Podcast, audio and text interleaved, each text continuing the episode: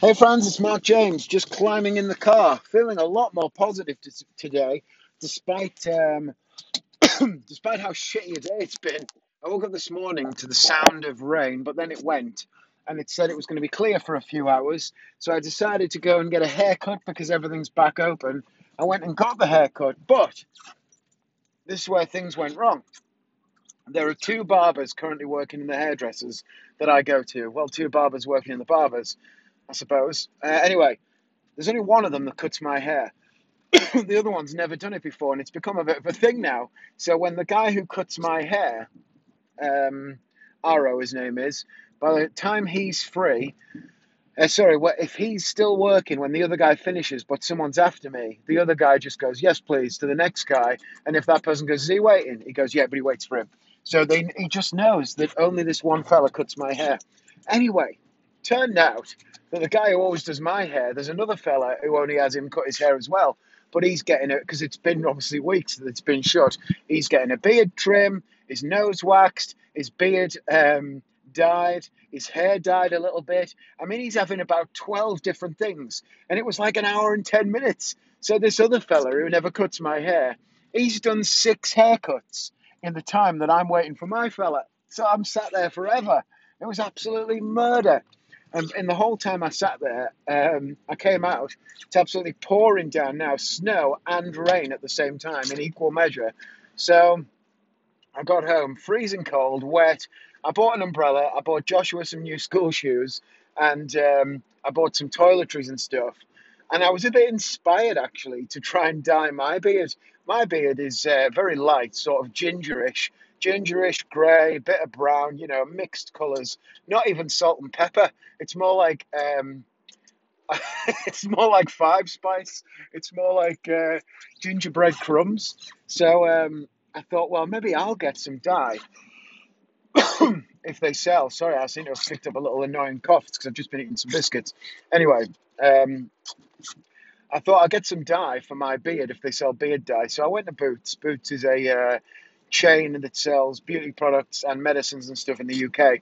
So I went in there and they did. They had just for men beard dye. And I thought, well, maybe I'll give that a little go. And it comes with a little brush that you paint it on. Now, I haven't done it yet because I didn't have long enough in the house. But I am going to do it today. I'm going to shave because my hair's all trimmed. So I'm going to shave my um, beard back to exactly where I want it to be. And then I'm going to have a little shower and then I'm going to apply the dye, and then I'm going to shower again to get the dye off, and we'll see what it looks like. It might be great. You might not be able to tell. It might be terrific, but I was annoyed sitting in the barber all that time. Then these little scallies came in um, with their masks not on properly, with his nose sticking out. And then this little scally's mate comes in, and he goes, "All right, Tom," and uh, Tom goes, "All right, Steve." And then they start chatting. Tom goes, uh, our house, Steve, you got a new trackie, mate? No, you, this is going to be confusing for my American friends. So he was asking him if what he was wearing was a new tracksuit. And he went, Yeah, mate, got a new trackie. Uh, and they just, they both stunk of cigarettes as well, like stale cigarettes, because they'd had one outside. And then the guy's girlfriend comes in. There you are. I thought you weren't doing this till the matter. So there's like all this going on. I was furious. She comes in and sits in between them. Um, and pulls out the rolling papers and stuff, and they basically turn into a little three person factory and they're knocking out rolled up cigarettes. I never seen anything like it. The three of them just sitting there rolling cigarettes. It was disgusting. Um, but hey, who am I to judge? Hey, who am I to judge these people? So I've had a bit of a well, not a row at the school today, but I'm annoyed about something, and you can tell me if you think I'm wrong. But I was, ra- I mean, you know how I feel about religion. And don't worry, Dave, this is not going to be offensive. This is just going to be asking for some opinion. So you can hang on in there. Um, I was brought up to be religious. I went to a religious school, a primary school, then I went to a religious secondary school. I was an altar boy at church. And then when I was a bit old to be an altar boy, I was also uh, into music and I played guitar. So then I started to play guitar in the church choir. So I had a very religious upbringing. That aside, I still ended up being atheist because that's just what makes sense to my brain. Now, that being said, Joshua goes to a non religious school, and getting him a non religious school was not easy. I mean, right now I have to drive to pick him up from school, which is what I'm doing, and it takes at least 10 minutes even though there are two religious schools a minute and a half's walk from my house. I mean, had he gone to one of them, our lives would have been infinitely easier. But we chose the school that was a complete ball ache to get to because it's a non religious school.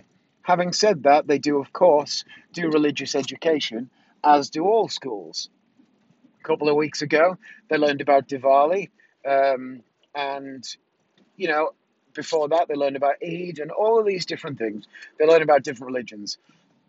However, at Christmas, not only are they, I mean, they're learning about Catholicism and Christianity all year, but I've just got the sheet that they're singing for the Christmas little assembly that they do. One of the songs is called God's Plan. One of the songs is about uh, Mary and Joseph. And as I said to his teacher this morning, surely this steps over the line of what is acceptable in a non religious school. I mean, and she said, Well, we do teach about all faiths. I said, Yeah, but you don't sing songs about God having a plan. I mean, I don't remember a couple of weeks ago Joshua coming home and saying, Oh, I had to learn some Hindi today so we can sing songs about Diwali. It just doesn't happen. And as happens in many Western schools, Western Judeo Christianity takes precedence over everything else, even in places where it's not welcome, not wanted, and should not be. So, why is my son being expected to sing about God's great plan when we went out of our way every day to get him to a school that is not supposed to put one religion above the others? This is my question. I raised this with one of the teachers today who subtly agreed with me, but you know, was careful about uh, giving too much personal opinion, but definitely said that they agreed with what I was saying and they are of the same mind and that I should raise it with the higher up echelons. So that's what I'm intending to do. I asked a couple of the uh, dads in a dad's WhatsApp group, and a couple of them agree. Most of them have either stayed on the fence or just couldn't be bothered to reply. That's fine as well. Frequently, there are conversations in that group that I don't get involved in, and I can see why a lot of people aren't really that bothered. But I am. And even if I wasn't involved in this, I do think something needs to be done. You know, there's the same thing in America the separation of church and state and yet kids still pledge allegiance to the flag, one nation under God. You know, God is still on the uh, bills and stuff. It's ridiculous. Why does this shit have to happen? Sorry, Dave, that did overstep the bounds a little bit. but I'm trying. I'm only human, aren't I? If you can't get forgiveness from a Catholic, who can you get it from? But anyway, so that's that's what's annoying me today a little bit. Um, and I am going to email the head teacher or perhaps phone call, but I don't want it to become a row, and I need to really carefully think of my opinions. It comes to something when you're worried that the person, even if the people I have to speak to, even if they themselves are religious, I think if you're in charge of educational institutions, you should be able to take that out of the mix because religion is both pervasive and habitual sometimes. You know, it's one thing that um, they're sort of, I, it shouldn't be part of the conversation, even if the head teacher was, you know, married to a priest. If you're the head teacher, and I don't know what the situation is, of course, I'm just uh, projecting, even if that were the case, if you're the head teacher of a, of a school that's supposed to be non religious, then that shouldn't come into it. And I'm not saying that it does, because I've never met this head teacher, they're new, and as far as I'm aware, they're excellent at the job. But um, I do need to have that conversation, not just for me, I think, but on behalf of the, the whole system. It just shouldn't happen. I don't know. I mean, you tell me. You please tell me. Am I being a knob, or have I got right to complain? I mean, the way I think of it is if it was a vegetarian school, I would still expect that they might learn about meat, but I wouldn't expect that they'd eat some of it every now and again just because for the crack. You know, if you went to a vegetarian school, you would not be given meat to eat a couple of seasons a year. It's the same thing, right? We're talking about something that you have decided your child should not have based on the lack of belief system or belief system that you yourself have. I feel that that's the same thing, except eating a bit of meat is not, you know, it's harmful for the meat.